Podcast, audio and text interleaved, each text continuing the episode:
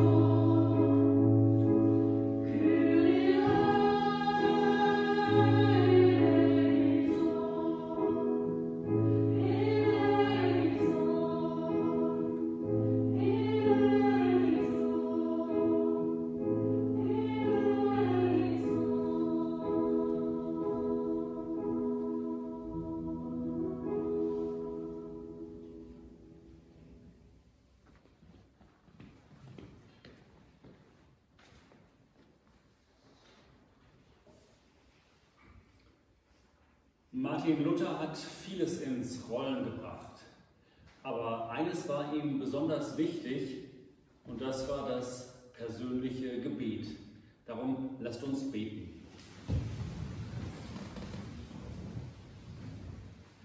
Barmherziger Gott, deine Kirche kann ohne dich nicht unversehrt bestehen.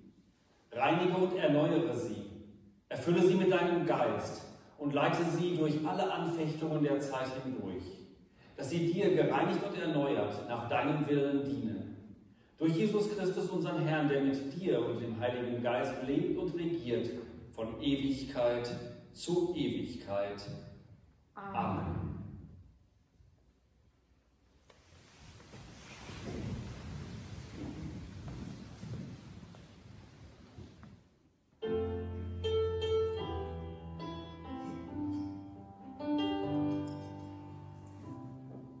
Verträge sind gemacht.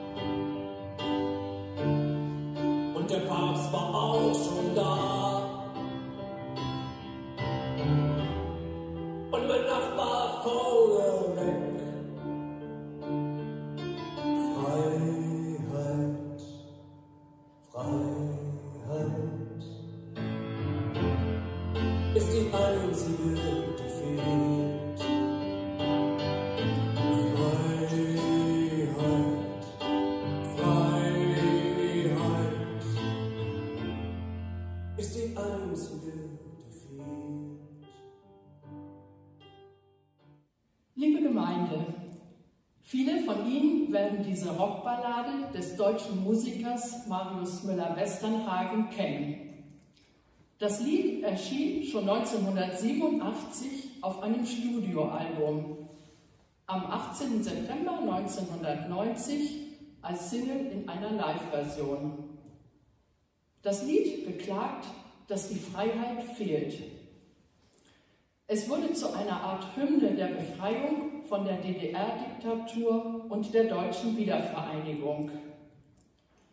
Nachzulesen ist, dass Müller-Westernhagen dieses Lied gar nicht ursprünglich gedacht hatte für die Wiedervereinigung oder den Fall der Mauer. Er selbst hat das Lied auch gar nicht bei Wiedervereinigungsfeiern oder auf Tourneen gesungen. Erst 2016 spielte er es dann doch noch einmal. Vor dem Konzert sagte er, dass er finde, dass der Song bei der augenblicklichen politischen Weltlage aktuell sei. Wenn der Eintrag bei Wikipedia stimmt, hat die französische Revolution Marius Müller-Westernhagen zum Schreiben dieses Textes inspiriert. Das Lied ist bis heute populär. Ich vermute, dass viele Menschen die Ballade so berührt, weil sie sich nach Freiheit sehen. Es ist nachzuvollziehen, warum Bewohnern aus der DDR das Lied Ende der 80er Jahre so gut gefiel. Sie wurden durch die politische Führung des Staates in ihren Rechten stark eingeschränkt. Viele Menschen saßen im Gefängnis, weil sie etwas gesagt oder getan hatten, was den Verantwortlichen nicht gefiel. Andere trauten sich nicht, frei zu sprechen und zu handeln. Die Berufswahl, das Reiserecht, das Versammlungsrecht und vieles mehr waren eingeschränkt. Entscheidungen der Staatsträger nicht immer nachzuvollziehen. Der Wunsch nach Freiheit war groß. Auch heute noch gibt es viele Menschen auf der Welt, die sich nichts mehr wünschen, als in Freiheit zu leben. Da sind wir in Deutschland in einer privilegierten Lage, weil wir in einem Land der politischen Freiheit wohnen. Ein kleiner Eindruck, wie es ist, in der eigenen Freiheit eingeschränkt zu sein, gewinnen wir gerade jetzt während der Corona-Pandemie. Wir dürfen nicht feiern, wir dürfen uns nicht treffen, wie wir wollen, wir dürfen nicht singen, müssen Masken tragen, sitzen hier auf Abstand und müssen Hygieneregeln beachten.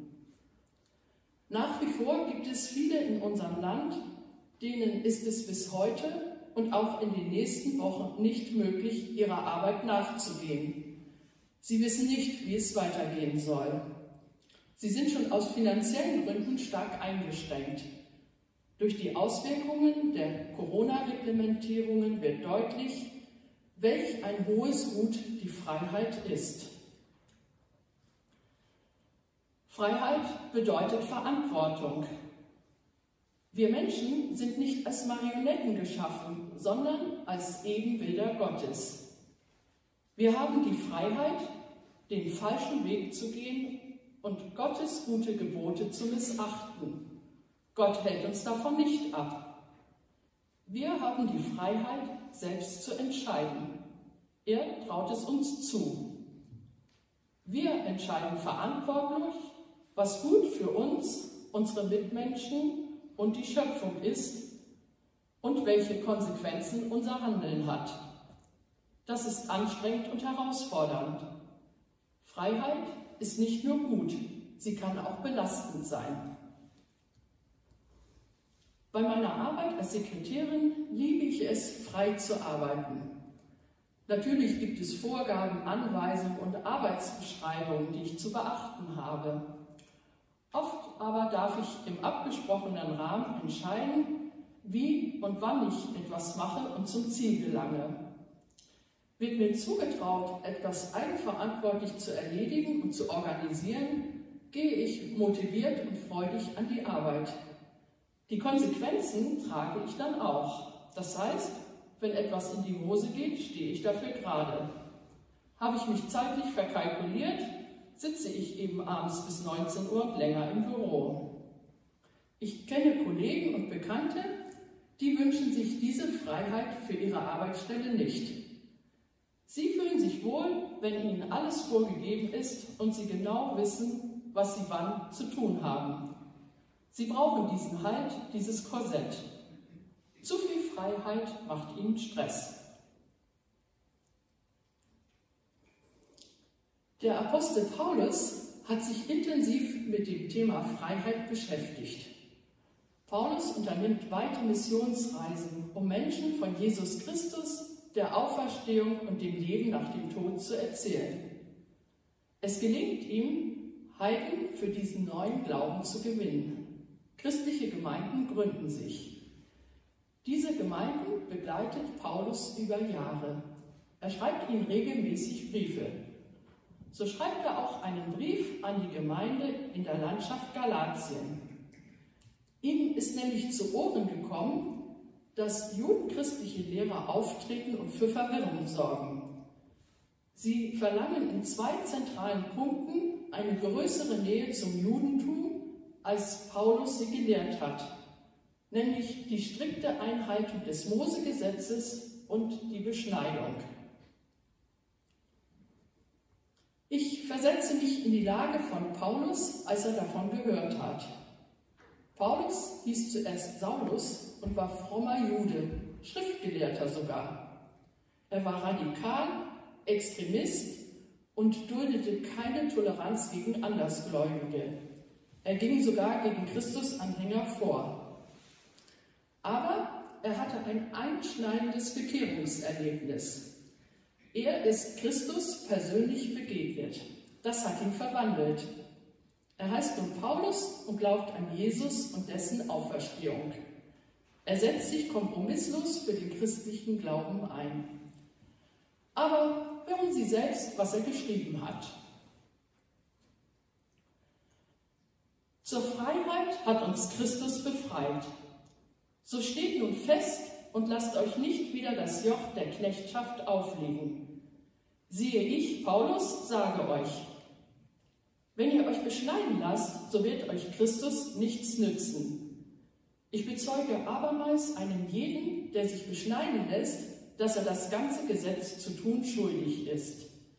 Ihr habt Christus verloren, die ihr durch das Gesetz gerecht werden wollt. Aus der Gnade seid ihr herausgefallen. Denn wir warten im Geist durch den Glauben auf die Gerechtigkeit, auf die wir hoffen. Denn in Christus Jesus gilt weder Beschneidung noch Unbeschnittensein etwas, sondern der Glaube, der durch die Liebe tätig ist. Aus den Zeilen dieses Briefes wird deutlich, dass Paulus das Vorgehen der Judenchristen nicht nachvollziehen kann. Er fragt sich, warum ihnen der Glaube an die befreiende Botschaft durch Jesus Christus so schwer fällt. Immer wieder hat er den Menschen gepredigt, dass der Glaube an Christus allein genügt, um von Gott angenommen zu sein. Das Volk Israel hat einen festen Platz in Gottes Plan. Es ist sein berufenes, erwähltes Volk. Diese Zusage gilt weiter. Die Botschaft, dass Jesus Christus gestorben und auferstanden ist, gilt ab sofort allen Menschen. Durch den Glauben an Jesus Christus werden sie errettet und erlangen das Heil. Sie werden frei. Paulus hat erfahren, dass Freiheit ein kostbares Gut und ein großes Geschenk von Gott ist. Ein Geschenk, das ihm vorher verschlossen war. Paulus will sich diese Freiheit nicht mehr nehmen lassen und hütet sie wie einen Schatz. Nie mehr will er unter das Joch der Knechtschaft. Er versteht die judenchristlichen Lehrer. Sie schätzen ihre Gesetze als freundlich gemeinte Weisungen. Sie feiern ihre Gebote, sind sogar stolz darauf. Seit Generationen haben sie gelernt, danach zu streben, ein gottgefälliges Leben zu führen. Nur wer die Gesetze einhält, wird von Gott angenommen. Dazu gehört auch das Gesetz der Beschneidung. Das sind gute Regelungen. Paulus findet sie auch gut. Aber dass die Judenchristen sie zur Bedingung machen, das ist falsch. Im Laufe der Jahre sind sie wohl unsicher geworden, ob es Christus überhaupt gibt und ob das stimmt, was Paulus sagt. Da gehen sie lieber auf Nummer sicher und ermahnen zur Einhaltung der Gesetze. Doppelt genäht hält besser. Dem widerspricht Paulus energisch. Entweder ist man Christ oder nicht, entweder ganz oder gar nicht. Ein bisschen Christ ist widersinnig. Christsein bedeutet anzuerkennen, dass es keine Leistung braucht, um Gott zu gefallen. Nur der Glaube allein macht uns gerecht. Das ist ein Geschenk von Gott, weil er so gnädig und gütig ist. Diese Zusage gilt für alle Menschen gleichermaßen. Paulus ist überzeugt, auf Christus vertrauen und zusätzlich noch die eigene Rechtfertigung vor Gott durch Leistungen absichern, das geht nicht zusammen, ganz im Gegenteil. Damit verspielt man das Gnadengeschenk von Gott sogar. Paulus zählt der Gemeinde in Galatien die Alternativen ganz klar auf. Entweder Freiheit durch Christus oder Knechtschaft unter dem Gesetz, das heißt Sklavendienst. Wer sich beschneiden lässt, muss das ganze Gesetz halten und zeigt damit, dass er sich nicht auf Gottes Gnade verlässt. Das hat Konsequenzen. Nach wie vor ist es gut, die Gesetze zu halten, wenn man es für richtig hält. Aber es ist keine Bedingung, um von Gott geliebt zu werden. Das Gesetz hat für Menschen keine rettende Heilsfunktion. Die Liebe ist das Maß der Freiheit. Wer sich der Liebe Gottes sicher ist, ist wirklich frei. Es zählt nur der Glaube an das, was Christus für uns getan hat. Dieser Glaube wirkt sich in Liebe aus. Es ist ein Zeichen der Liebe Gottes, dass er in Christus Mensch wurde, um Freiheit zu schenken. Gott schenkt auch uns diese Liebe. Das hat Auswirkungen auf unser Leben. In der Bibel stehen die zehn Gebote, die wir auch heute noch lernen und versuchen, sie zu befolgen. Wir tun dies, weil Gott uns liebt und nicht damit Gott uns liebt. Das ist ein großer Unterschied. Heute am Reformationstag denken wir besonders an Martin Luther. Auch für ihn war Freiheit von zentraler Bedeutung. 1520 hat er die Schrift von der Freiheit eines Christenmenschen verfasst. Er schreibt, ein Christenmensch sei ein freier Herr über alle Dinge und niemandem untertan. In heutiger Sprache gefasst lautet es dann etwa so. Gott hat den Menschen als seinen Kindern die Freiheit als seine größte Gabe geschenkt. Er macht uns frei, zu lieben und zu hoffen und so die Welt nach Gottes Wort zu gestalten. Zum Beginn der Predigt hörten Sie das Lied von Marius Müller-Westernhagen. Den Schluss habe ich unterschlagen. Wer das Lied kennt, hat es vielleicht gemerkt. Dort heißt es, Freiheit Freiheit ist das Einzige, was zählt. Ich denke, das würden Paulus und Martin Luther voll unterstreichen und uns heute zurufen, zur Freiheit hat uns Christus befreit und diese Freiheit ist das Einzige, was zählt. Amen.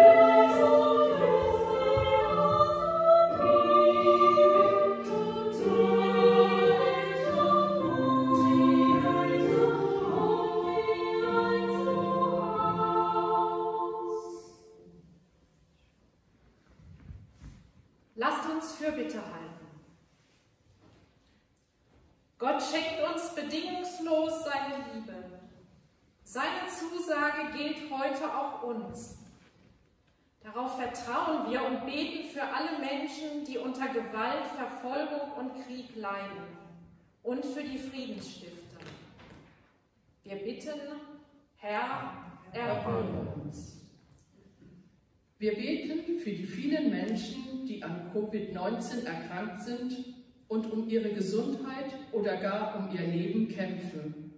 Für die Ärztinnen und Ärzte und die Pflegekräfte, die den Erkrankten Hilfe leisten und auf deren Einsatz wir uns verlassen können.